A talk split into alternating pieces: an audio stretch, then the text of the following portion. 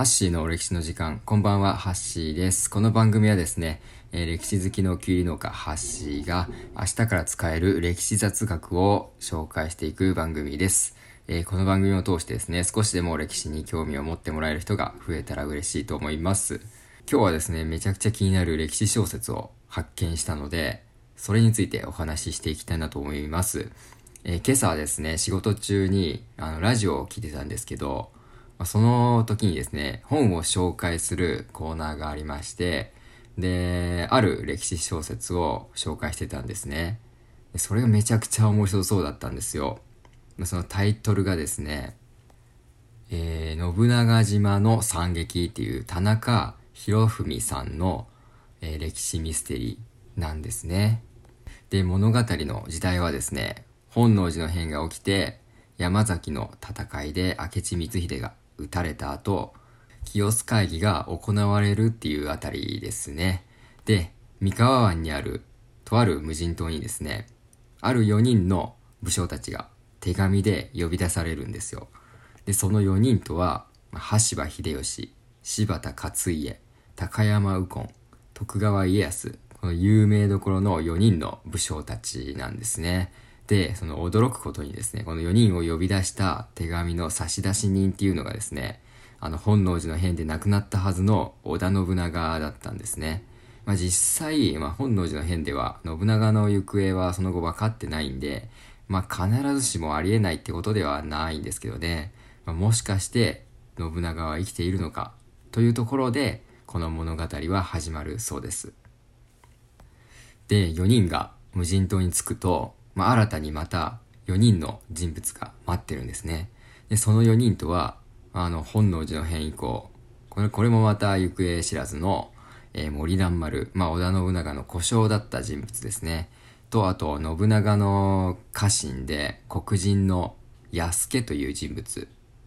ご存知の方もいると思うんですけど、もう安家と、えー、あと、千利休と、あと、玉。まあ、明智光秀の娘ですね。まあ、これまたどれも有名どころの人物なんですけど、まあ、実はこの4名も、まあ、家康たちと同じように、信長の手紙で、この無人島に呼び出されたそうです。で、この島に集まったこの8人はですね、島に唯一ある屋敷で信長が来るのを待つことになるんですけど、なんとその夜からですね、一人ずつ何者かによって、まあ、命を奪われていってしまうんですね。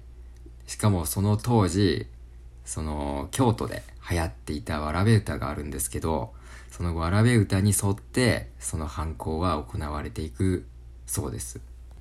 一体この事件の犯人は誰なのか、その真相とは何かというミステリー作品なんですね。でちなみにですね、この作風なんですけど、まあ、ある有名どころのミステリー小説に非常に似てるそうです。まあ、どうやら、あの、アガサ・クリスティの有名作品、そして誰もいなくなったのパロディ作品だそうです。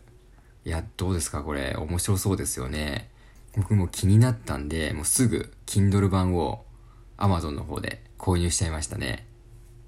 僕歴史ミステリーの作品ってもう今まで読んだことなかったんでいやすごく楽しみなんですよね。で個人的にはですねこの無人島でこの歴史上で、まあ、みんな重要人物たちじゃないですか。その人物たちがいなくなってしまったらその後の歴史の展開ってどうなるんだろうっていうのが結構疑問で、まあ、そういうのをどうなっていくのかなっていうのを、えー、楽しみに読んでいきたいですね。はい。で、ちなみにですね、この小説、まあ、時代背景だったり、人物について、ちゃんと紹介されてるみたいなので、まあ、歴史苦手だなとか、歴史にそこまで詳しくない方でも読みやすい作品なのかなと思います。はい。なので、ぜひ気になる方、読んでみてください。僕も今日からですね、えー、少しずつ読んでいきたいなと思います。はい。というわけで、今日はですね、この歴史ミステリーがめちゃくちゃ気になるというテーマでお送りさせていただきました。えー、最後まで聞いていただきありがとうございました。ハッシーでした。